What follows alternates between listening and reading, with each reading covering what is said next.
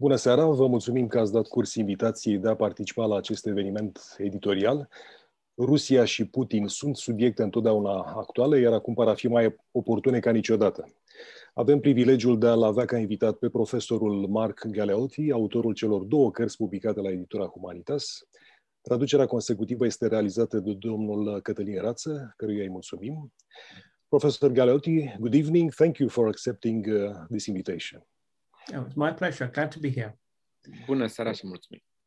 Please let me make a brief introduction in Romanian. Uh, domnul Mark Galeotti este profesor de onoare la University College London. A predat istorie la Robinson College, Cambridge, a fost șeful departamentului de istorie de la Universitatea Kiel, profesor de afaceri internaționale la Universitatea din New York profesor invitat la Universitatea Carolina din Praga și la Institutul de Stat pentru Relații Internaționale al Ministerului Afacerilor Externe al Federației Ruse din Moscova. A consiliat mai multe instituții, printre care Comitetul pentru Afaceri Externe din Camera Comunelor, Marea Britanie, Adunarea Parlamentară a NATO, Interpolul și Comandamentul Suprem al Forțelor Aliate din Europa. Printre cele mai recente cărți ale domniei sale se numără Armies of the Russian-Ukrainian War, Russian political warfare, moving beyond the hybrid, Kulikovo, the battle that made Russia, The Vori, Russia's super mafia, despre celebri hoți în lege, The Modern Russian Army. De asemenea, semnează articole cu regularitate pentru numeroase publicații prestigioase. Domnul profesor Galeotti este o autoritate în politica, securitatea și serviciile de informații ale Federației Ruse. În această seară lansăm două volume semnate de domnia sa, o scurtă istorie a Rusiei de la Gnazul Ruric la Vladimir Putin și hai să vorbim despre Putin, ce nu înțelege Occidentul. Vom încerca să le punem în valoare așa cum merită, încercând totuși să nu evităm evenimentele majore din ultimii ani și din prezent.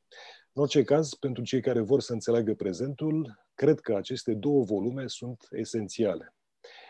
Domnule profesor Galeotti, cele două cărți se completează în mod admirabil. De exemplu, vorbeați despre neputința seculară a autocraților ruși, inclusiv Putin, de a construi, despre imposibilitatea obiectivă din punctul dumneavoastră de vedere de a reforma Imperiul status quo-ul, ca politică de stat. Care sunt cauzele acestei neputințe de a reforma? Professor, the two books complete each other admirably, I would say. You were talking about the fact that the Russian autocrats, including Putin, have been um, powerless for centuries in their attempt to build uh, the empire and have it reformed. Uh, the uh, status quo, the Brezhnev doctrine as a state policy, and what are the causes of this um, impossibility uh, to of this uh, impossibility to have the reforms? This has indeed always been the challenge of Russia's rulers, whether we're talking princes, czars, general secretaries, or now Putin. How do you take a country which is in many ways relatively poor, but is placed at the crossroads of the world, and make it a great power? Uh, multă vreme, aceasta a fost marea problemă care trebuia rezolvată de conducătorii ruși, fie ei prinți, țari, secretar general sau președintele Putin în cazul de față, și anume cum faci ca uh, o țară uh, săracă să poată evolua atunci când ea este situată la intersecția puterilor mondiale? And in some ways the answer has been at different times to try and adopt the latest technology that usually means from the West, or it's about building up your armed forces, or it's about massive modernization of the economy. But the problem is that each time Russia has only been able to partly reform. Răspunsul a fost uh, diferit. Fie era vorba de adoptarea ultimelor tehnologii, de obicei de proveniență vestică, fie de întărirea forțelor armate, fie de o modernizare masivă a economiei. Problema este însă că aceste lucruri nu s-au petrecut decât parțial. Now, I don't want to suggest that Russia is not a strong nation. But if you think about it today, It has a gross national product about equivalent to Spain's, and yet it's trying to play the role of a great power. And I think in, in this case, the, the real challenge has always been the gap between Russia's aspirations, going all the way back to the Tsars, to be precisely a great power, and Russia's actual resources. Și, de altfel, uh, nu vreau să presupun, să implic în niciun fel că Rusia nu ar fi o mare națiune sau una puternică, însă este o țară care are produsul național brut al Spaniei. Deci există o mare disparitate, o mare discrepanță între aspirații, după cum le vedem încă de pe vremea țarilor, și uh, acestea de mare putere. And so just to end this, this answer, which is getting a little long, um, I think in, in some ways the answer will be, and I think Russia is getting closer to that point, of being more comfortable with, as it were, its real place in the world, rather than constantly reaching, constantly trying to get somewhere where, frankly, it's not going to be able to do or at least hold that position. Și mă pregătesc să închei acest răspuns care a devenit destul de lung, pentru că voi spune că mi se pare că în ultima vreme Rusia începe să se apropie de ideea acceptării unui loc care este locul său adevărat în lume și să treacă dincolo de această încercare perpetuă de a merge mai departe, de a ajunge la uh, ceva măreț pe care nu reușește să-l obțină. Uh, una din uh, tezele dumneavoastră este că percepția diferă puternic de realitate atunci când ne referim la Rusia și la liderii săi, indiferent că au fost țari, țarine, secretari ai Partidului Comunist al Uniunii Sovietice, Elțin sau Putin. Uh, Gorbaciov este creditat astăzi ca fiind cel care a contribuit decisiv la sfârșitul comunismului în Europa și URSS.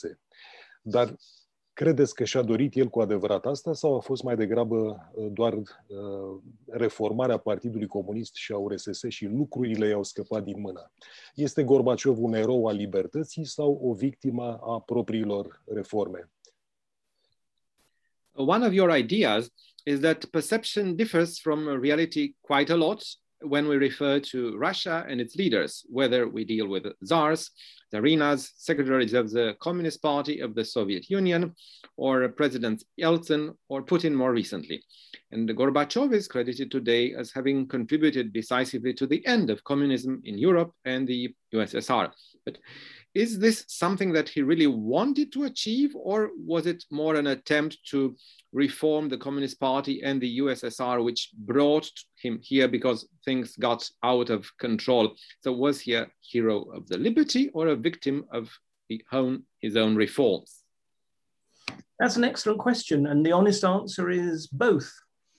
Gorbachev's, in many ways, his biggest problem was that he still truly believed in Marxism Leninism that at a time in which the Communist Party had become sunk in corruption and uh, sort of embezzlement, he genuinely believed that the system could still be saved. Am putea spune că ambele reprezintă uh, o parte de adevăr cu privire la răspuns și vă mulțumesc pentru această întrebare excelentă. Problema cea mai mare a lui Gorbaciov a fost că el continua să creadă în mod autentic în marxism-leninism, chiar și atunci când uh, PCUS-ul devenise foarte corupt și implicat în deturnări de fonduri. Deci avea această credință cu adevărat. And so his reforms which went through different stages. And he, he became increasingly radical in his reforms because ultimately he was trying to, as he saw it, save Marxism Leninism from eventually the Communist Party. And this was just not possible. But what did make Gorbachev, I would say, quite unusual, or very unusual for a, a Russian leader, is in the final analysis, he was not willing to use mass violence to hold on to power. And we know that that's not something that Putin will forgive him for. And I think that's what does make Gorbachev really quite special. Sigur că aceste reforme ale lui Gorbaciov s-au petrecut în etape și au devenit uh, foarte radicale uh, la un moment dat, el încercând să salveze marxism-leninismul de Partidul Comunism al Uniunii Sovietice, comunist al Uniunii Sovietice, ceea ce nu a fost uh, posibil. Însă Gorbaciov a devenit foarte neobișnuit pentru galeria conducătorilor ruși, prin faptul că nu a încercat uh, să recurgă la folosirea violenței în masă, un lucru pentru care Putin nu îl va ierta. And I think, therefore, one can say that he was a victim of his own ideological commitment to the system. And despite the fact that, yes, there, there were still abuses during his reign, I, I think his history will regard Gorbachev as actually um, some, something of a, of a pioneer of, of freedom in Russia. Uh, cred că istoria va ajunge să-l privească pe Gorbaciov ca pe un uh, pionier al libertății în Rusia, deși, într-adevăr, acesta a devenit o, o victimă a uh, consacrării, a dedicației sale ideologice în favoarea sistemului și deși au existat cu adevărat și abuzuri în timpul domniei lui Gorbaciov. But Professor Galeotti, what about January 1991, the attack on uh, Lithuania? I mean, mm-hmm. 14 people died then, and Gorbachev agreed with that. Dar ce aveți de spus despre atacul din 91 contra Lituaniei, care a dus și la morți ale unor, ce au fost victime? Absolutely fair question. And this is why Gorbachev is a complex figure. In winter 1990 to 1991, he had made a brief alliance with the Conservatives Um, frankly, I think he was scared of how the situation was getting out of control. But it was precisely what happened in Lithuania and then also the mass protests that took place in Moscow in um, Easter or around Easter 1991 that actually meant that Gorbachev moved away from that alliance. So yes, I mean this this is a, a complex man, and at you know one one can point to all kinds of things he did wrong, and all kinds of things for which he deserves to be t- taken to account for. But nonetheless, it, you know, when it when it finally came down to it, he he was not willing to to preserve the state if the price of preserving the state was mass repression. Uh, sigur că această întrebare este foarte uh, legitimă și arată complexitatea lui uh, Gorbaciov care în iarna lui 90 și 91 a încheiat pentru scurtă vreme o alianță cu conservatorii, probabil pentru că se uh, temea că situația scapă de sub uh, control. Uh, e vorba de ce s-a întâmplat în Lituania. Apoi însă, în 91, cred că la vremea Paștilor ortodoxe au fost proteste de masă la Moscova și Gorbaciov s-a îndepărtat ușor de această alianță. Deci această chestiune ilustrează faptul că avem de-a face cu o personalitate complexă, care a făcut și multe lucruri greșite, pentru care poate fi tras la uh, socoteală, dar care nu a vrut să păstreze uh, statul cu orice preț. Um, Occidentul a fost obsedat de, de Gorbaciov, a fost obsedat și de Elțin. Uh, astăzi este obsedat de uh, Vladimir Putin. Uh, scriați că Rusia este un palimpsest cu scrieri suprapuse. Iar pe Putin ar trebui să-l ghicim ca în testul Rorschach, cu petele de, de cernală. De ce este totul atât de puțin previzibil în ceea ce privește Rusia și liderii săi. Cum s-a ajuns aici? Unde sunt uh, kremlinologii de altă dată? So, uh, the uh, Russian leaders have been sort of uh, obsession uh, for the for the West, and uh, we can think of Gorbachev, of Yeltsin, of uh, Putin. But you uh, you are mentioning in the book about uh, palimpsest, and um, Uh, that is um, overlapping uh, writings. And uh, therefore, we can see Putin as um, in a Rorschach test, or only a kind of Rorschach test may help us. How did things happen to come here? Where are the Kremlin specialists, the Kremlinologues of uh, yesteryear, and how come things are so uh, unpredictable? I mean, if, first of all, if we're honest, Kremlinology was always an art, not a science. Um, the, the challenge was always when you have a regime, as in Soviet times, which was so secretive, so closed off, one had to try and look at alternative ways of sort of almost trying to guess what was going on. So whether it was who was standing next to whom on Lenin's mausoleum, or who signed the, you know, some open letter in Pravda first. But the point is that then we were almost left with having to guess what that meant. And sometimes Western criminologists got it right, but often they, they got it wrong. We didn't really we, we didn't really understand what Gorbachev was going to mean. Very few people predicted the ways in which the Soviet Union was, was going to collapse. The thing about criminology was, as I say, it, it's um, the best we had. Sigur că trebuie să ținem cont de faptul că această kremlinologie pe care o evocați este o artă și nu o știință care se lovește de numeroase probleme, cum ar fi faptul că regimul era atât de secretos și de închis în sine sau închistat, că trebuia până la urmă să ajungi să ghicești bazându-te pe niște presupuneri cine lângă cine stătea în apropiere de monumentul lui Lenin sau cine era primul semnatar al unei scrisori publicate în Pravda, ce însemnau toate aceste lucruri și specialiștii occidentali care au încercat să răspundă la aceste întrebări, uneori au avut dreptate, dar alteori s-au înșelat. Nici prezența și importanța lui Gorbaciov nu a putut fi identificată sau estimată dinainte, după cum nici prăbușirea Uniunii Sovietice. Now, the interesting thing is now, in some ways, it's very similar to Soviet times in the sense of we now have a leader who does not communicate clearly, you know, his, his immediate intent. We have a regime which is very, very secretive. And so in some ways we, we have new criminology. But the difference is we don't know what Putin's going to do tomorrow. But we do have a pretty good sense of what he wants. The interesting thing about Putin is he has been very clear about what his ambitions are, certainly for Russia, even before he was pr- president. In, in 1999, for example, he gave a speech in which he made it clear that as far as he's concerned, Russia has a special place in the world, a special status. The problem was we didn't believe him. And I think one, one, of the, one of the issues about today's criminologists is having to try and go back and look and see at actually how many clues Putin and the people around him have given us for what might happen tomorrow.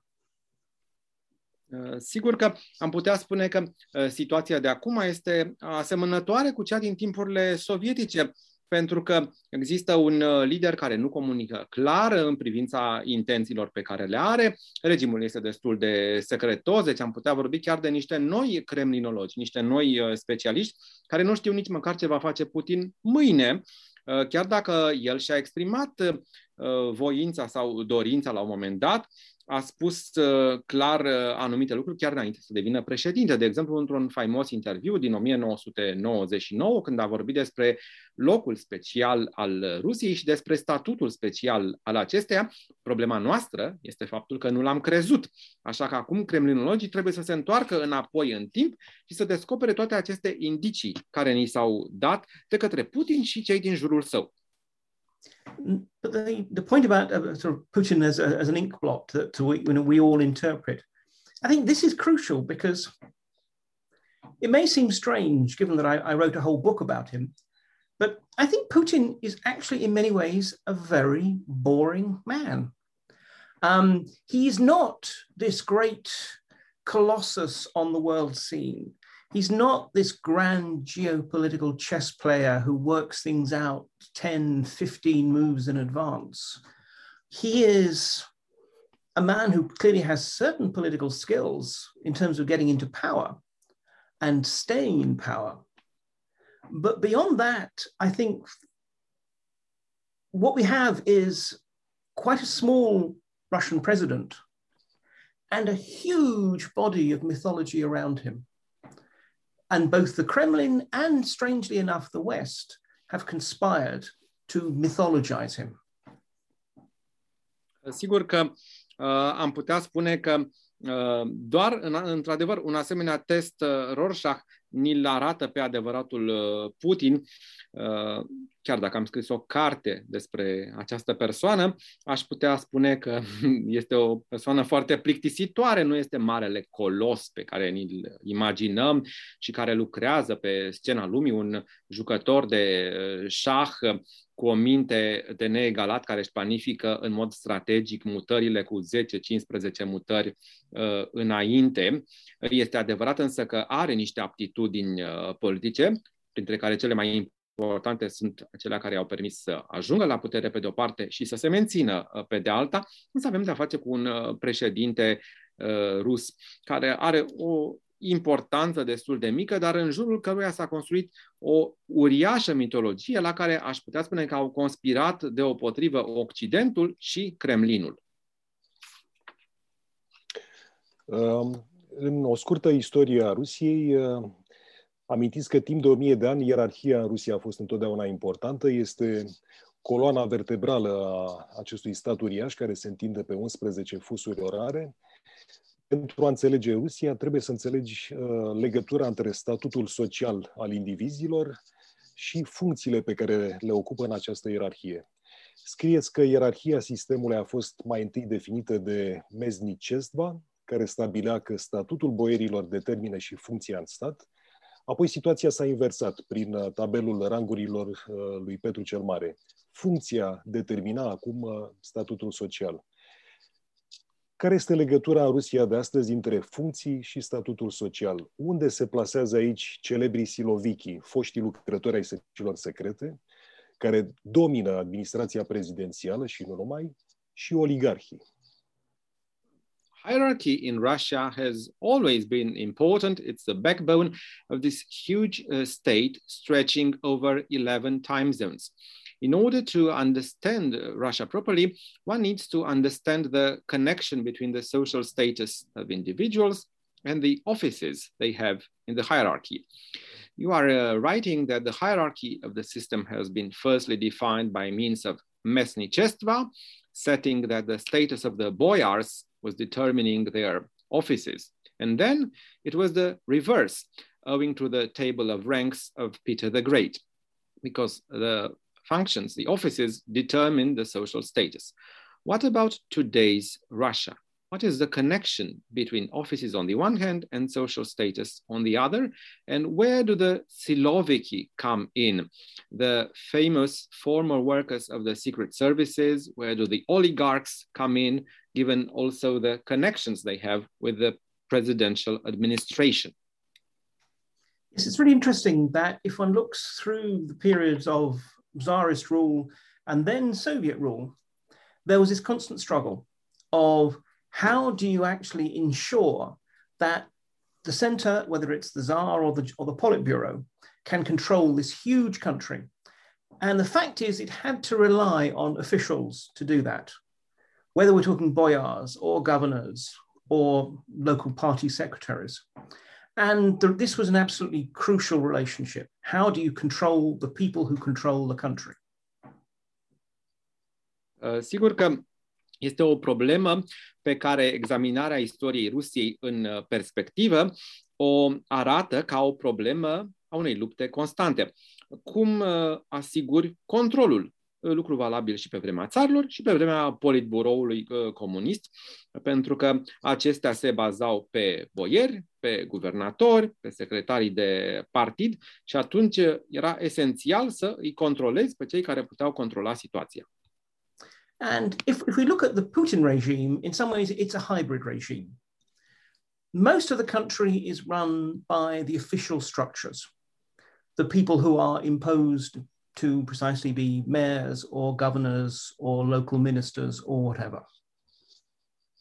De altfel, și regimul Putin poate fi considerat ca fi de natură hibridă. Mare parte a țării este condusă de cei care sunt uh, impuși acolo, numiți uh, primari, guvernatori, uh, demnitari locali și așa mai departe. But if you look at what's right at the top, where, where real power is around Putin, This, frankly, is like a medieval court. Here, power is all about your relationship to the boss, whether or not today you're in favor whether or not you can basically win him over to your point of view. Însă, la vârf, acolo unde lucrurile sunt importante dacă privești uh, situația, este ca în curtea unui, la curtea unui domn sau prinț uh, medieval, trebuie să vezi dacă beneficiezi de favoruri astăzi și care este relația cu șeful, dacă îl poți câștiga de partea ta sau a ideilor pe care le exprimi. And I mean, I call this an adhocracy in the sense that actually your official title doesn't matter so much as how you can be useful to the Tsar today. And so there is a constant struggle, a constant attempt to basically make connections with, with Putin and other people who have power and ensure that they will be your patrons, they will be the people who will look after you. Și uh, tocmai de aceea am numit uh, această structură adhocracy. Uh, deci titlurile oficiale nu mai contează. Ceea ce contează este cum poți fi util uh, țarului, pentru că există o adevărată uh, luptă de a uh, fi uh, util țarului și uh, țarului Putin și persoanelor care sunt în apropierea lui, astfel încât uh, aceștia să devină patronii sau protectorii tăi. And, and this is where, for example, the, the, the Siloviki come in, because in many ways what's happened is over the years, Putin's circle of people he trusts has got smaller and smaller. And increasingly, he trusts people who are like him, who he knows for a long time, who he feels share his values. So essentially, the people at the top of the system, they're either veterans of the KGB, they're people he grew up with when he was a child in Leningrad, they're people that he worked with when he was deputy mayor of St. Petersburg. There are a few exceptions, like the Minister of Defense, but essentially it's these people on whom he relies. And in many ways, exactly, these are basically people of his generation, his values, his view of the world. Uh, ideea este că uh, aici intră și uh, în joc și uh, silovicii pe care i-ați uh, menționat și care sunt uh, importanți uh, și trebuie să spunem că cercul lui Putin se restrânge. El are încredere în din ce în ce mai puține persoane, care trebuie să fie persoane ca el, persoane pe care le cunoaște și care sunt uh, apropiate, uh, fie că este vorba de veterani ai uh, serviciului secret KGB-ul, de persoane pe care le știe de când a crescut la Leningrad sau de când era primar adjunct la Sankt Petersburg. Așa că uh, este vorba de persoane care împărtășesc uh, valorile și viziunea despre lume și care au cam aceeași vârstă cu el. And this is the worrying thing. I mean, some of them are officials, some of them are oligarchs. Um, but the point is that because they're all like Putin, because they all think like Putin, no one challenges his view of the world. Um, in his first terms in the year 2000s, there were still people who could talk to him and say, no, I don't, that's not how the West is. No, that's not what, what the country's doing. Nowadays, though, he's just surrounded by, in some ways, clones. So his prejudices, his assumptions now shape policy. Iar uh, ajungem acum la situația în care, spre deosebire de ceea ce se întâmpla mai de mult, presupunerile pe care le face Putin și ipotezele lui sunt cele care uh, construiesc uh, toată această lume de oficiali și de oligarhi pe care o descriem, în care membrii sunt asemenea lui Putin și gândesc asemenea lui Putin. Nu mai este nimeni care să-i pună niște probleme care să fie în dezacord cu el, așa cum se întâmpla la începuturile mandatului lui politic uh, mai important în anii 2000, când încă ei puteau spune unii dintre aceia, nu, Occidentul nu gândește așa sau nu, lucrurile nu stau așa cum credeți. Și uh, putem vorbi acum despre, uh, chiar despre niște clown.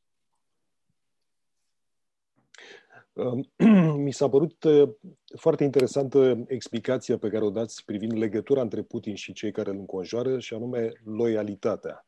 Putin cere loialitate pe care o răsplătește cu oportunități și formula mi s-a părut admirabilă. Uh, pe de altă parte, însă, această formulă pare a fi și formula corporatistă de succes, uh, de exemplu, dar și rețeta hoților în lege, vorii ce diferă totuși în cazul uh, adhocrației? Ce fel de loialitate cere Putin și ce fel de oportunități oferă în schimb. You are talking about something which is uh, very important for the relationship between Putin and those uh, surrounding him, namely being loyal. This is something Putin is asking for, and he repays it with opportunities. Actually, this seems the successful corporate formula on the one hand, but also the formula used by Thebes in law, the famous Vori. What is different, however, for the adhocracy? What is the kind of um, loyal people that Putin wants to see around him? And what kind of opportunities is he offering in exchange? Well, to start with the opportunities, I mean, the opportunities are almost, almost limitless. Um, excuse me. Am putea spune că oportunitățile, dacă e să începem cu ele, sunt aproape fără limite.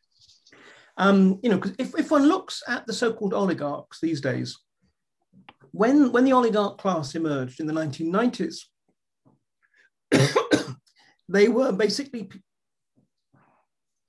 clasa oligarhilor a apărut chiar din anii uh, 90, celor pe care îi numim astăzi oligarhi și care uh, la vremea aceea uh, erau ceea ce voi prezenta prin uh, definiția pe care o, o spun acum. What's, what's changed now is that the new oligarch class is basically managers of industries for the Kremlin. So, in other words, you can be rich today, vastly rich. But if Putin doesn't like what you're doing, tomorrow you can be in prison or just impoverished. Și uh, despre această nouă oligarhie putem spune că este compusă din uh, managerii industriilor care lucrează pentru Kremlin sau care au uh, legătură cu acesta. Deci, chiar dacă ești uh, bogat și nemaipomenit de bogat sau putre de bogat uh, astăzi, dacă Putin ajunge să nu te placă, asta va conta mai mult. And likewise, the law is really there for everyone else.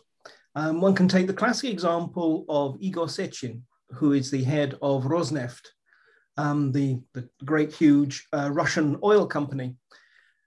who was quite literally the man who carried Putin's bags for him when he was deputy mayor of St. Petersburg. Uh, sigur că uh, legea uh, rămâne să se aplice uh, celorlalți. Ne putem gândi, de exemplu, la cazul președintelui Rosneft, această mare companie petrolieră, și anume Igor Secin, care pur și simplu era cel care îi purta servietele lui Putin atunci când acesta lucra la primăria din St. Petersburg ca primar adjunct.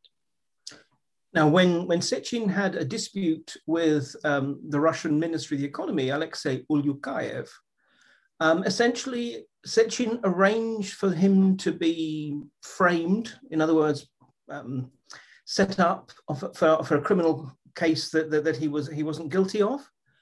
Sechin didn't even bother going to the court, but Ulyukayev, although everyone thought this was a very questionable case, nonetheless went to prison. Even Putin clearly was not comfortable with this, but Sechin was his friend. Sechin was in his gang, and therefore Sechin got away with it. Uh, și uh, să spunem că acest uh, Sechin a intrat într-o dispută cu cel care era la vremea aceea ministrul economiei, și anume Uliukaev, căruia i-a făcut o înscenare pentru un caz penal de care Uliukaev nu era vinovat. Uh, Sechin nu s-a obosit nici măcar să se ducă la proces. În orice caz, uh, Uliu Caev, ministrul respectiv, a fost uh, condamnat și a trebuit să ajungă la închisoare și chiar dacă Putin nu era de acord cu uh, această manieră de a proceda sau cu Secin la vremea aceea, n-a avut ce face pentru că Secin era prietenul lui și mai degrabă era un uh, membru al aceleiași găști, am putea spune. But in terms of the comparison with, say, organized crime or a, a corporation, the difference is that usually in those structures, you have to be not just loyal, but also able to do your job well. Um, Putin is willing to, frankly, indulge people who are not very good at their jobs as long as they're loyal. This is absolutely one of the most defining characteristics. And in many ways, if one wants to sort of play psychiatrist, um, it probably dates back to his, his early childhood, where you know he was actually very much involved in you know, he was he was running with street gangs, and there was that sense that he was looking for the biggest gang in town, probably when he joined the KGB. rather than because he wanted to be the, the sword and shield of the Communist Party. Și uh, sigur că este o comparație uh, interesantă cea cu crima organizată sau cu corporațiile, însă acolo nu ajunge să fii loial, trebuie să fii capabil și să-ți faci treaba bine, iar Putin pare să poată trece sau să fie înclinat să treacă peste această a doua chestiune și favorizează chiar pe cei care Uh, nu sunt în stare să-și facă treaba. Dacă ar fi să psihologizăm, am putea spune că poate are legătură cu copilăria lui Putin când era membru al diverselor uh, găști din uh, Leningrad și tot încercând să ajungă într-o gașcă mai mare și mai importantă, a ajuns la KGB. And I think, again, this tells us something much bigger about how Putin's Russia operates in the world. Um, he once told a, a journalist that there was a difference between an enemy and a traitor. An enemy you fight with, and someday you hope to make peace with. A traitor, though, you can do nothing with a traitor except kill them. And this is the thing it's that as far as Putin is concerned, if you turn against him, if you turn against Russia, and I think he sees this, the two as one and the same, then you become a traitor and therefore you become a target. De altfel, um, lucrurile um, în ceea ce privește viziunea lui Putin uh, și felul în care Rusia funcționează în lume uh, sunt uh, exprimate în mod foarte clar de ceea ce Putin a spus odată unui jurnalist când se vorbea despre diferența dintre inamic și respectiv trădător. Cu un inamic te lupți, sperând că la un moment dat vei face pace. Uh, pe un trădător îl urmărești, n-ai ce să faci altceva cu el, sperând că îl vei ucide. Așa că dacă te întorci împotriva lui Putin sau împotriva Rusiei, ceea ce el consideră că este același lucru, devii un trădător și deci o țintă. And so if one looks at what happened with countries like Ukraine and Georgia, one of the, I mean, there are reasons of, of empire and great power status there. But also, on a fundamental level, I think from Putin's point of view, these countries turned away from Moscow and instead looked to the West. That made them traitors, and therefore they had to be taught a lesson. Uh, și uh, un alt exemplu, la scara unor țări, poate fi ilustrat de situația Ucrainei și a uh, Georgiei. Sigur că acolo intră în joc și alte uh, rațiuni care țin de uh, statutul unor mari puteri și de statutul uh, imperial, dar asta arată că dacă întorci uh, spatele și te îndrepți către Occident, ești asemenea unui uh, trădător și ești tratat ca atare. În acest caz, domnule profesor, în ce categorie s-ar încadra uh, Navalny și uh, regretatul Nemțov? La inamici sau la trădători? And what about, uh, dear professor, for Navalny and um, uh, the um, belated Boris uh, belated Boris Nemtsov? Are are were these enemies or were they traitors? Really interesting cases because when when Boris Nemtsov was murdered, um, you know, shocking killing right in the middle of Moscow. I don't actually think that Putin was behind that. I mean, I remember at the time, um, people I knew within the Russian law enforcement community were saying that there was a sort of, you know, it's a huge shock. And in fact, the, the, the prosecutor, the investigator that they assigned to the case was actually a man with a, you know, considerable reputation as being a genuine, not political um, investigator. And it seems very likely that this was actually carried out by the men of Ramzan Kadyrov, who's the dictator of Chechnya. And again, this comes down to it. I mean, ultimately, Kadyrov gets away with it. Why? Because Kadyrov's loyal. Kadyrov's in Putin's gang. And therefore, even if he does something like this, he still ultimately gets away with it. Uh, sigur că ați evocat aici niște cazuri uh, foarte interesante. Mi-aduc aminte la vremea aceea, uciderea lui Nemțov uh, chiar în centrul Moscovei a fost ceva foarte șocant. La vremea aceea și nu cred că Putin a fost în spatele acestei crime. Am, am discutat cu demnitari, cu persoane în poziții înalte în forțele rusești de impunerea ordinii și în autoritățile polițienești, care erau ei înșiși șocați. La vremea aceea chiar a fost numit un investigator care avea o foarte bună reputație, că făcea lucrurile așa cum trebuie, că este o persoană autentică și nu un politician și probabil că, într-adevăr, moartea lui Nemțov este cauzată de Ramzan Kadyrov, dictatorul din, Kadyrov, dictatorul din Cecenia, care a scăpat de uh, această chestiune, n-a fost uh, urmărit tocmai pentru că a fost loial. As regards Navalny, I mean, for years he had been allowed to continue with a degree, obviously, of repression, but surviving.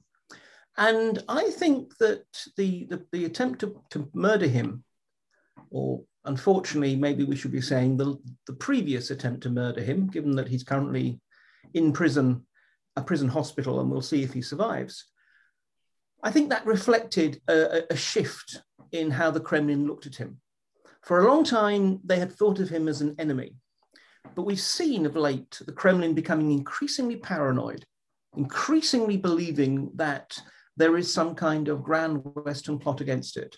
And I think they made the decision that, in fact, Navalny was basically a, an instrument of the West. And therefore, he was a traitor, and therefore, he could and should be killed. Um, sigur că în ceea ce privește, îl privește pe uh, Navalny, el a putut să-și desfășoare activitatea în ciuda unui anumit grad de represiune, uh, supraviețuind încercării anterioare, am putea spune, de asasinat, pentru că, iată, acum este într-o uh, spital, închisoare uh, și o să vedem dacă supraviețuiește uh, acestor lucruri. Uh, cred că, la un moment dat, uh, a avut loc o schimbare de punct de vedere sau de paradigmă și Navalny a început să fie considerat un inamic, pentru că Kremlinul a devenit, uh, a căpătat o atitudine din ce în ce mai uh, paranoică și a ajuns să aibă ideea că există un mare complot al vestului împotriva uh, lui, uh, al cărui instrument este Navalny, care este deci un trădător care poate și trebuie să fie ucis sau de care trebuie să scăpăm. Uh, amintați despre poniatie, despre înțelegerile nerostite, cele care guvernează lumea lui Putin. Dacă respecti legile nerostite, nu ai de ce să te temi. Când le încalci, devii un dușman, uh, nu dușman, ci trădător. Um, dar amintați și despre Obșac, fondul pe care îl întrețin bandele de crimă organizate rusești, hoții în lege, ca să financeze noi operațiuni. Atunci când amintiți despre fondurile păstrate la Banca Rasia de Putin și vechii lui parteneri de afaceri de la Sankt Petersburg. Um, s-a mai remarcat că Putin folosește câteodată în public slangul violent al infractorilor și nu s-a dezis de crimele comise în numele Rusiei de către Agenția ai Serviciilor Ruse de Informații. Cât de departe putem merge cu această paralelă între adhocrația guvernată de Putin și mafie? You were talking about the Ponyatie, the unmentioned, um, uh, unspoken agreements governing Putin's world. As long as you abide by these laws, there's nothing to fear. But when you uh, do infringe them, you become one becomes not an enemy but a traitor.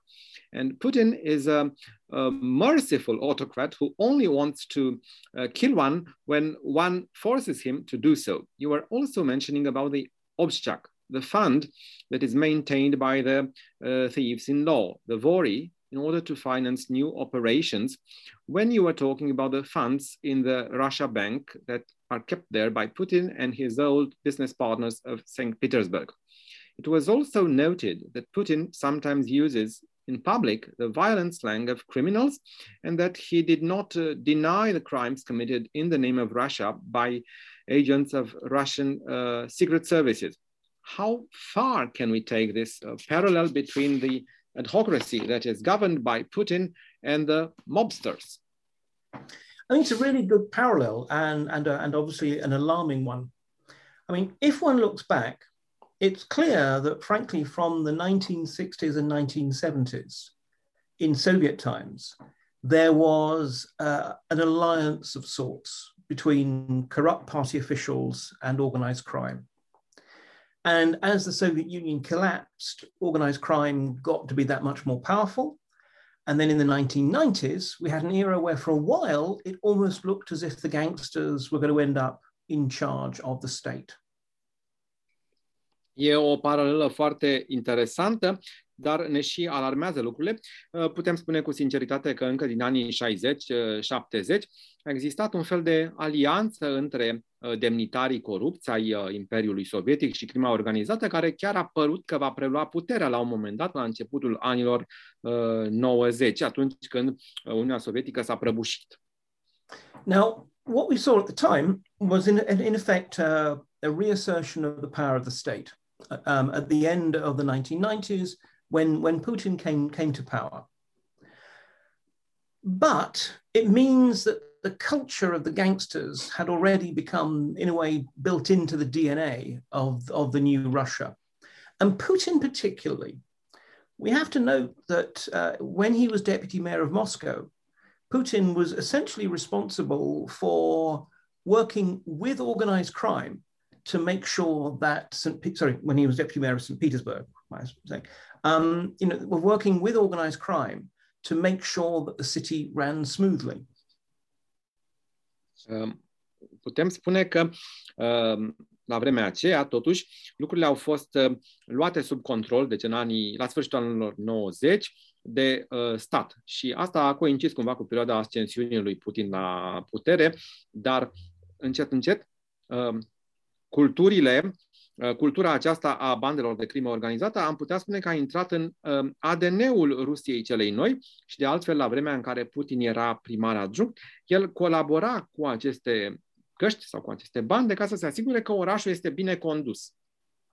And still now, exactly, the, some of the, the slang of organized crime is used, concepts like panyatia and the, the, the common fund of an obshat, one still finds them there.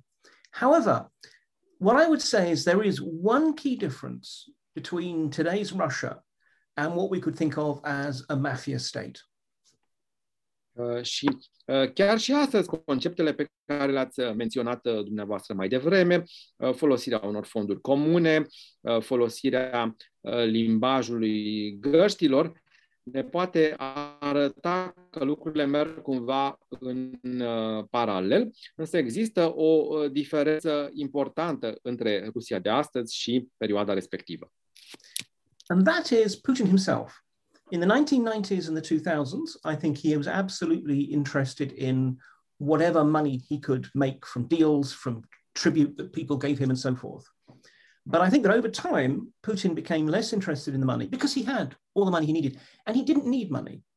Um, if, if, he wants a palace, he gets other people to build it for him. He doesn't need to pay for it himself. Putin now, I think, is interested in power, in survival, and perhaps most importantly of all, in his place in history.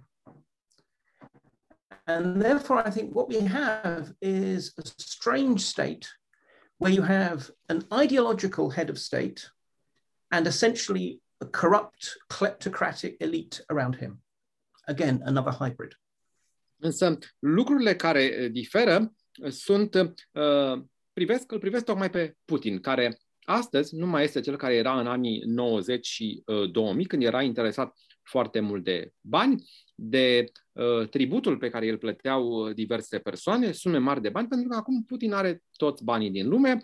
Dacă este interesat de un palat, dacă vrea să aibă un palat, nu trebuie să plătească un palat, și se asigură că îl construiește uh, cineva, uh, a uh, supraviețuit uh, și atunci este interesat de câteva lucruri, și anume de putere, de supraviețuire în continuare și de uh, locul lui în uh, istorie. Deci, uh, devenit un șef de stat care este um, ideologizat, am putea spune, și care este înconjurat de o elită coruptă.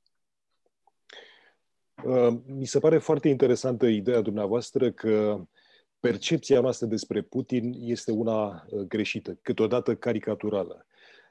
Mă întreb Însă, care este percepția lui Putin despre lume? Pentru că la finalul capitolului 2 al cărții despre Putin, aveți o întrebare pe care o lăsați fără răspuns, poate mi-l oferiți acum. Citez, în vreme ce Putin controlează serviciile secrete, cât de mult îl controlează ele pe el, sau cel puțin îl influențează prin viziunea lumii pe care o prezintă în rapoartele zilnice. Așadar, este Putin o victimă a propriei uh, maschirovca? So uh, it's interesting that uh, we deal here with a wrong perception, not to say uh, caricature that we have about Putin. What about Putin's perception of the world? At the end of the second chapter of your book on Putin, uh, you are uh, leaving a question which is unanswered.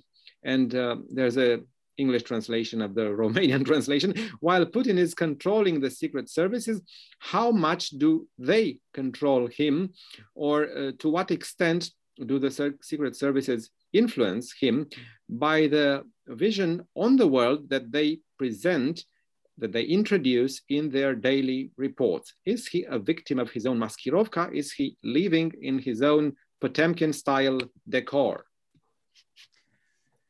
I certainly think that there's a strong element of that. And that is something that definitely does alarm me. You know, we know that he starts his day with three intelligence reports. One from the Foreign Intelligence Service telling him what's going on in the world. One from the Domestic Security Service telling him what's going on in his country. And one from the Federal Protection Service that is kind of his bodyguards and so forth, basically telling him about what's happening with the elite.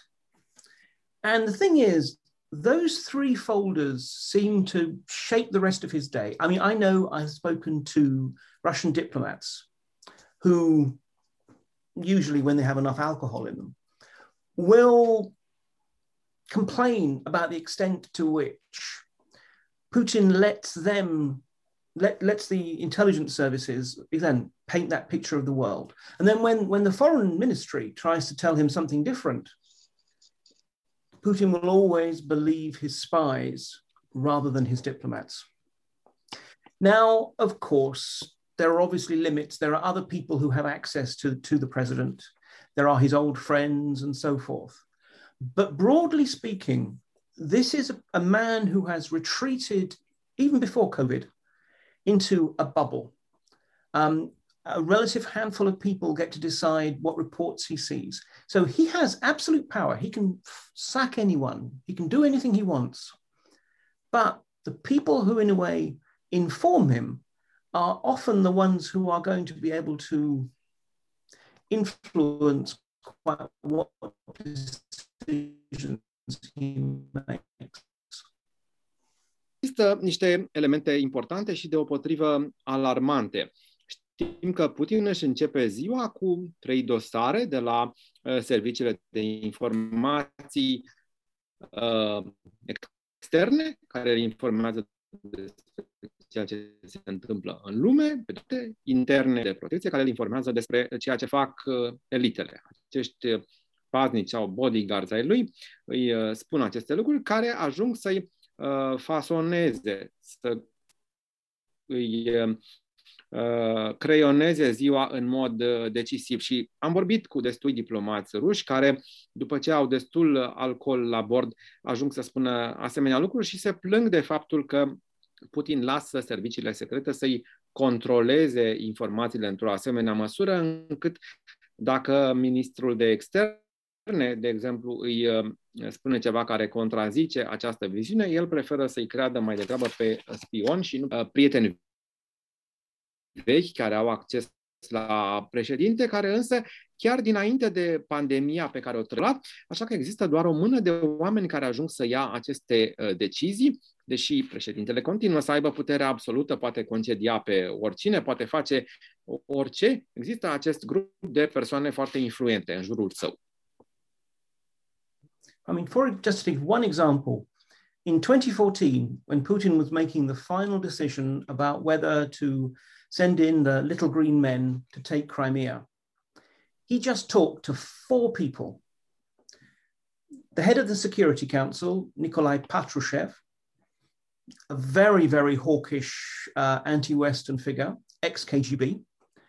The head of the Federal Security Service, ex KGB his former chief of staff, Sergei Ivanov, ex KGB, and his defense minister, Sergei Shoigu, not ex KGB.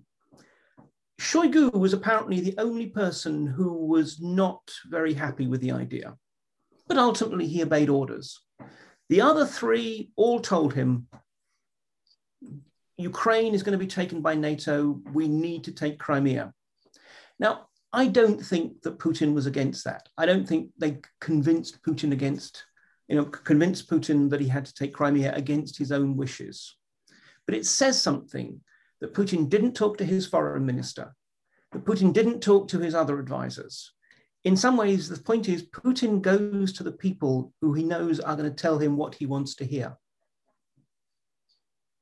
Vă dau un exemplu care ilustrează aceste lucruri și anume ceea ce s-a întâmplat în anul 2014 uh, când Putin a luat acea hotărâre finală de a-i trimite pe omuleții verzi care au ocupat uh, Crimea, vorbind la vremea aceea cu patru persoane și anume uh, Patrușev, uh, Ivanov și uh, Șoigu, uh, doi dintre ei înalți uh, responsabili ai uh, siguranței, uh, trei dintre ei foști uh, kaghebiști. Uh, Șoigu, uh, care nu era kaghebist, probabil că n-a fost foarte fericit cu aceste lucruri și cu uh, decizia pe care a ajuns să o ia Putin, dar a ascultat. Până la urmă a trebuit să se supună ordinelor. Despre ce era vorba, ce au comunicat aceste persoane, că din moment ce Ucraina va fi luată de NATO, sau este din ce în ce mai mult sub influența NATO, noi, Rusia, trebuie să luăm uh, Crimea și probabil că aceste lucruri nu au venit împotriva dorințelor lui uh, Putin.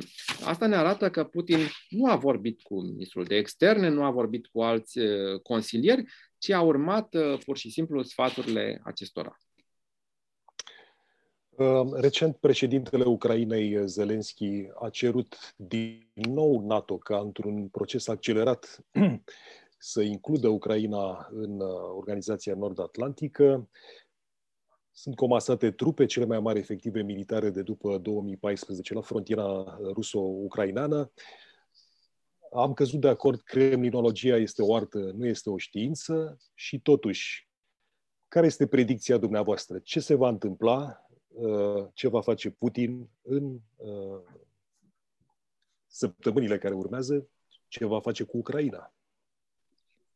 Well, we know that uh, Ukrainian President uh, Zelensky has asked that uh, Ukraine be included in uh, NATO. He has uh, recently just uh, done that. We know that the Russian-Ukrainian border, there are the biggest troops since 2014 and that Kremlinology is an art. We have concluded on that. But what is your estimate or prediction? What would happen? What is uh, Putin going to do in the coming weeks? Well, I mean, obviously that's that's the question. I at the moment I don't think we're going to see any kind of full-scale military offensive um, for several reasons. In part because if one looks at the troops there, there's many soldiers, and Russia has made no attempt to hide what it's doing.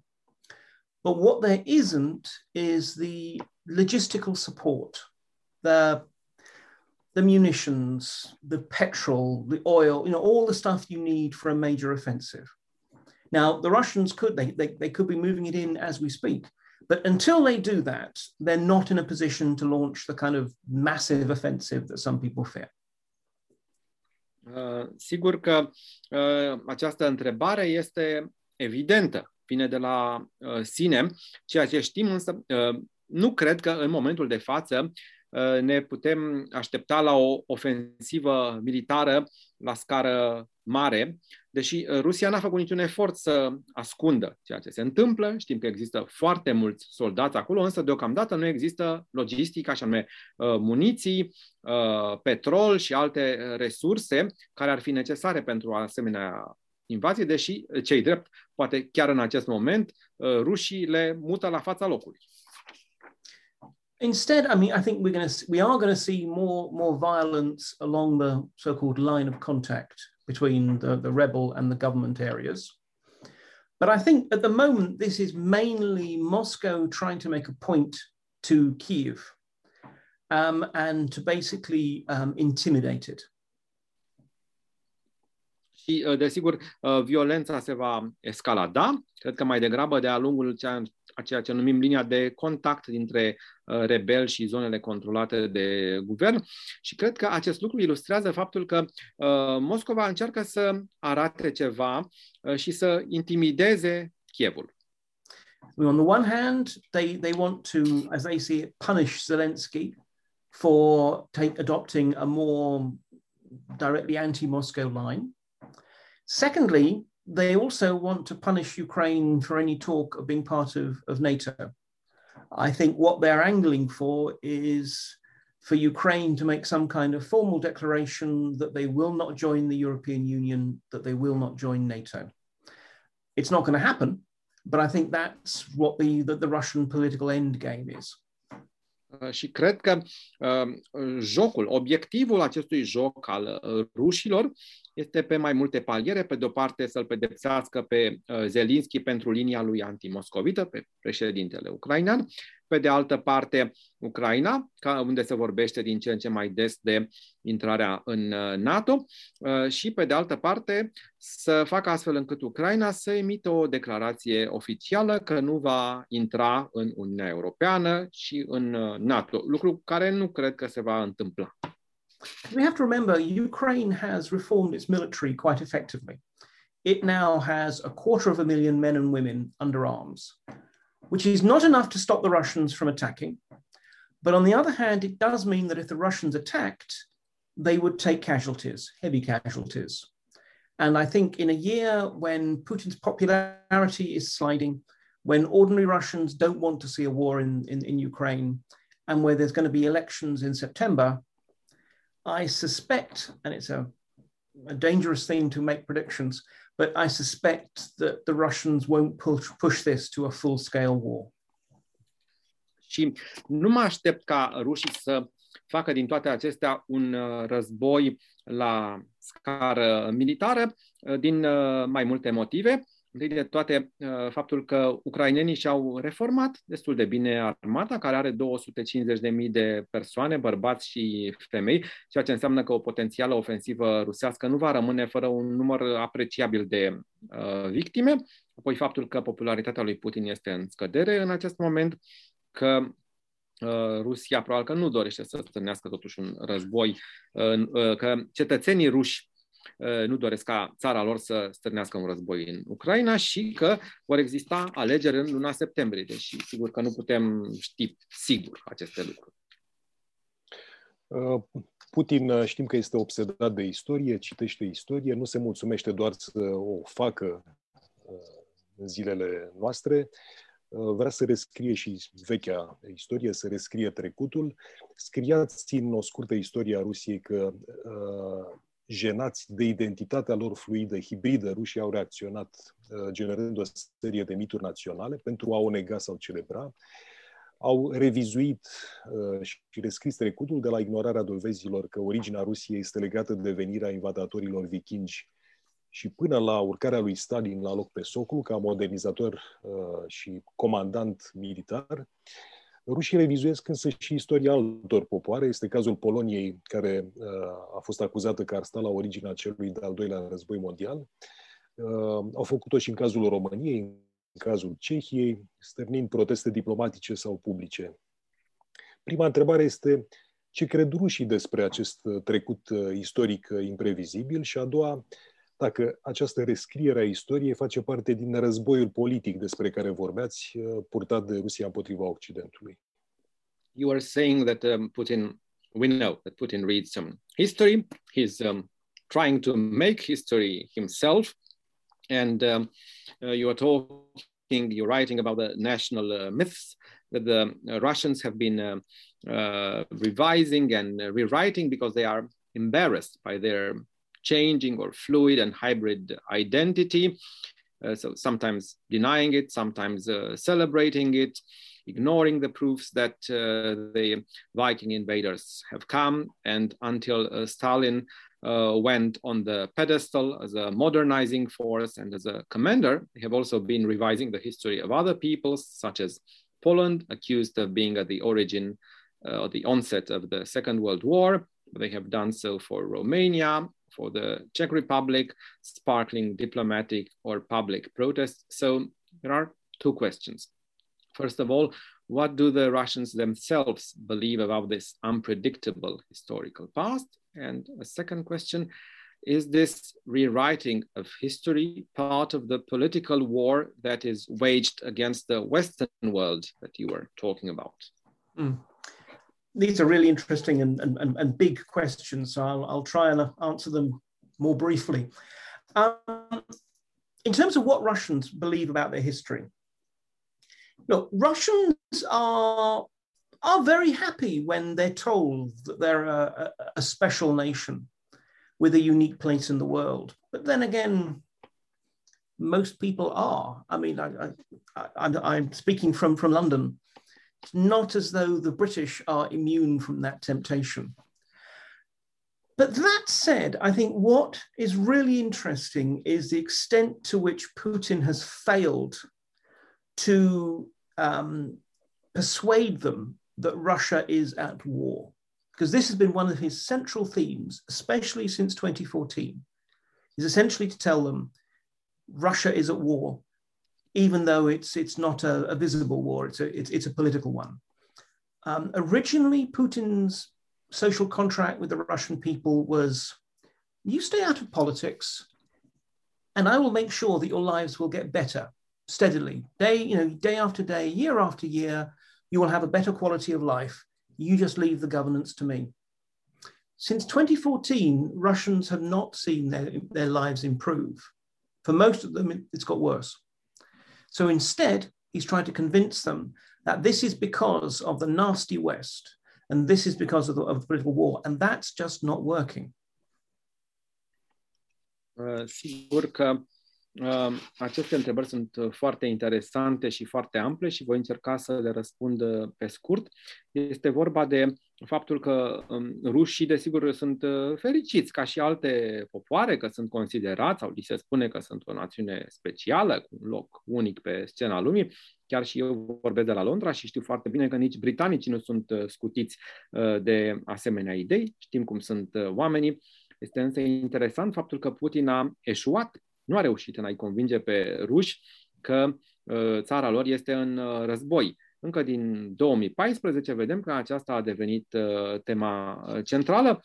E un război care nu este vizibil, care este un război Uh, politic, pentru că până atunci Putin ne spusese voi rămâneți la locul vostru, vedeți-vă de treaba voastră, uh, nu vă implicați în politică, eu mă voi ocupa de administrarea țării și mă voi asigura că viețile voastre devin din ce în ce mai bune uh, de la an la an. Însă iată că din 2014 viața rușilor de rând se deteriorează și că deci, e din ce în ce mai greu să-i convingă de aceste chestiuni.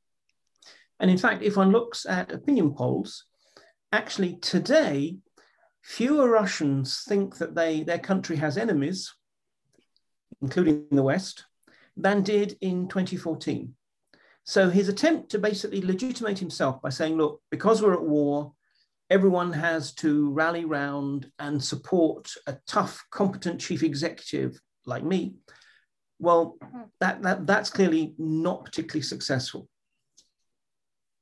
Și uh, sigur că uh, încă de pe vremea aceea el a început să acuze uh, vestul și vedem că uh, și astăzi uh, se dau publicității sondaje de opinie care arată că din ce în ce mai puțin ruși sunt convinși că țara are dușmani, uh, din uh, rândul cărora vestul ar juca un rol uh, proeminent. Deci numărul acesta de ruși a scăzut față de uh, 2014 Uh, și asta ar putea să amenințe baza de putere a lui Putin, care încerca să-și construiască acest uh, soclu de uh, persoană responsabilă și foarte puternică, foarte dură. But you make an interesting question also about the extent to which this is also a weapon. Um, I mean, certainly, as I say, uh, my view is that Putin regards himself being at political war with the West because we are denying Russia the kind of special place, the kind of uh, right to, for example, control Ukraine and such like, that he thinks it deserves. And a lot of the way that, that the Russians are trying to divide us, to distract us, and to demoralize us is precisely by controlling or seeking to control narratives. This is something the Russians have understood the power of narratives as a weapon in the modern world. Uh, dar uh, dumneavoastră vorbiți uh, și despre faptul că aceasta poate fi folosită ca o armă și cred că lucrul acesta este foarte important pentru că în ceea ce privește relația cu vestul, Putin încearcă să-i convingă pe ruși că există un război politic contra vestului care nu vrea să recunoască rolul special pe care îl joacă Rusia, să-i ofere poziția specială pe care o merită, dreptul de a controla Ucraina pe care care cred că este al lor și atunci uh, rușii încearcă să ne uh, atragă uh, într-o perspectivă, să ne uh, dividă în care nu am observat și nu ne-am dat seama de toate aceste lucruri, pentru că ei își dau seama cât de importante sunt uh, poveștile, ceea ce în engleză se numește narrative sau uh, narativul uh, și uh, ideea aceasta de a-l controla a devenit foarte importantă. And this is exactly where, where history comes in, because history is by definition contested. History is something that people can argue about and present in different ways. And amongst the, the many different narratives, amongst the many different stories or myths, we can call them what we want, um, that the Russians try to mobilize is precisely history, trying to present themselves as the sole power who basically saved civilization from the Nazis in the Second World War um, or you know so many others besides, or precisely trying to present their those who challenge them as being on the wrong side of history. Now, on the whole, it's not working. It does in a few cases, but generally it's not. But again, it says something about the extent to which this history obsessed president has even tried to weaponize history against his enemies. Dar uh, toate lucrurile care se întâmplă ne arată felul în care acest președinte, obsedat de istorie, încearcă să, trans, să transfer istoria într-o armă. Aici istoria intră în joc pentru că ea este contestată, oamenii pot avea dispute despre istorie, uh, dar uh, avem de-a face cu o mulțime de povești și de uh, mituri, printre care și faptul că Rusia ar fi singura putere care a salvat civilizația occidentală de pagubele pe care le aducea și de dezastrele pe care le aducea nazismul în al doilea război mondial. De asemenea, cei care îndrăznesc să-i critice pe ruși ar fi de partea greșită a istoriei, însă până la urmă toate lucrurile acestea nu funcționează chiar cum își doresc. Um, Ceaușescu a practicat și el uh, rescrierea istoriei, propaganda, eliminarea dizidenților sau opozanților, izolarea față de Occident, dar românii nu l-au iubit și nici nu l-au respectat. Cum de este Putin considerat astăzi uh, o figură sacră a Rusiei, așa cum afirmați? Cum de are Putin succes în Europa de astăzi? Este reală simpatia de care se bucură printre liderii populiști sau cei de extremă dreapta din Ungaria sau Italia, de exemplu, sau Marine Le Pen? Ce oferă Rusia cu o economie cât cea a Spaniei și cu un regim politic de neinvidiat pentru democrațiile occidentale acestor lideri? Uh, we, if we look at uh, Romania's history, we can see that uh, former President uh, Ceausescu himself was one of those rewriting history, using propaganda as a tool, eliminating uh, dissidents or opponents, isolating the country from the West, but Romanians did not love nor did they uh, respect him.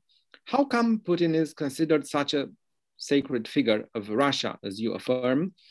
And is Putin successful in today's Europe? Is the sympathy he's enjoying among populist or right wing leaders, such as those of Hungary, Italy, or France, like Marine Le Pen, a real sympathy.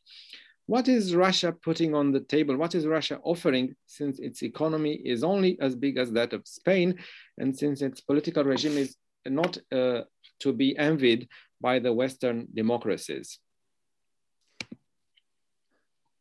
I mean, there's, there's, there's the interesting parallel with, with, with Ceausescu there. But I think the key thing with, with Putin is if one looks at his approval ratings, they're generally in the 60%. If one looks at his trust ratings, in other words, how much people trust him, it's generally in the 30%. Now, this, this suggests that about half of the people who approve of him don't trust him. Now, maybe it's because they think that a leader need not be trustworthy. But I think it says something else. In some ways, there's two Putins. There's Putin, the political leader. And in some ways, the trust ratings show what they think of him, what they think of his policies. But then there's Putin, the symbol of Russia. Because remember, for 20 years, he has basically been in charge. There are whole generations who have not really known a pre-Putin era. And so I think, you know, in this respect, that, there are these two Putins. One that's a Putin that you generally support as a, as, as a symbol of your nation, and the other one is a human president. And the human president, you're much less impressed with. E interesant această paralelă cu uh, Ceaușescu și putem privi la Putin perspectiva din uh, două puncte de vedere, pentru că dacă ne uităm la rata în care rușii aprobă politica lui e de 60%, în schimb rata în care au încredere e de 30%, deci am putea spune că avem de-a face cu vreo 50% dintre cei care îl aprobă, care nu au încredere în el, poate pentru că liderii sunt persoane în care în general nu trebuie să ai încredere, sau mai degrabă pentru că există doi uh, oameni uh, Putin sau uh, două identități ale lui Putin, cea de lider uh, politic, uh, în care unii ruși au o anumită încredere pe de o parte, și respectiv cea de simbol al uh, Rusiei. Pe de altă parte, un om care este de 20 de ani la putere, în așa măsură încât există generații întregi care nu au cunoscut un alt uh, om, o epocă dinainte de Putin și care îl uh, sprijină, așa cum ai sprijini un erou național, deși nu sunt neapărat de acord cu comportarea lui ca om. The interesting thing about Putin is, in some ways, obviously he's he's a he's a nationalist. He stands for Russian power in the world, and he stands for his own and his regime's survival. But there is no ideology beyond that. This is not like, say, Cold War days when there was at least an official uh, commitment to Marxism Leninism. And this helps explain the appeal that Putin has for all kinds of radicals and populists in Europe, in the United States, and beyond. Because Putin, well, Russia can be anything to everyone. Um, he is uh, an example of a strong, decisive leader for someone like Trump, who basically likes the idea of leaders who don't have to worry about the law. He can be a social conservative figure for the right. He can also be an anti American figure for the left. We should remember there's many leftist populists who also believe in, believe in him. Very few people know anything much about Russia, but Russia and Putin can present themselves to all these people to more or less say, we're on your side. Uh, da, uh, e foarte interesant uh, această chestiune.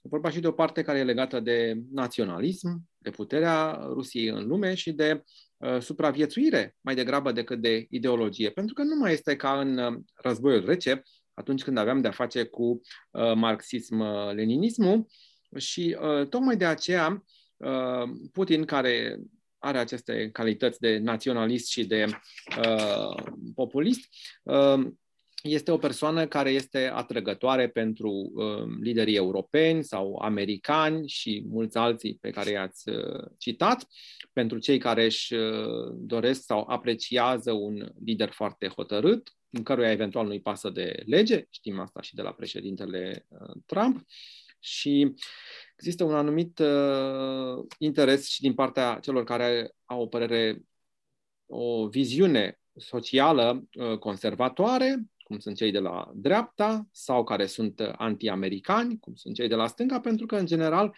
sunt foarte puțini oameni care să cunoască bine ce înseamnă și ce face Rusia și ce face Putin. Um, și ultima întrebare.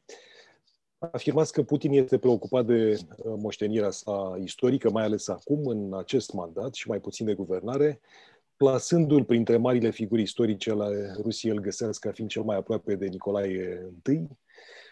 Cum credeți că va rămâne Putin uh, în uh, istorie? Cel care a dus Crimea înapoi Rusiei sau cel care a anexat-o, precum Hitler, Austria? Cel care s-a luptat pentru revenirea Rusiei ca actor global sau cel care a instaurat o democrație fake? Va rămâne ca un promotor al valorilor tradiționale sau comanditarul unor asasinate politice în uh, Rusia și Europa? And um, here we come to the last question. You are affirming that uh, Putin is today preoccupied with his um, historical legacy and less with the administration or governing. You rank him among the great historical figure of Russia and find him as being closest to the Tsar Nicholas I. How do you think Putin would stay in history? As the one who brought Crimea back to Russia or on or had it annexed like or rather the one who had it annexed like Hitler with Austria, the one who fought for Russia to come back as a global stakeholder or the one who um, established a fake democracy? Somebody promoting traditional values or somebody who has ordered for political assassinations across Russia and Europe. It's interesting that when I wrote my, my short history, um, I made a conscious decision that I wasn't going to focus on Putin more than I felt he deserved. So he gets less than a, a chapter.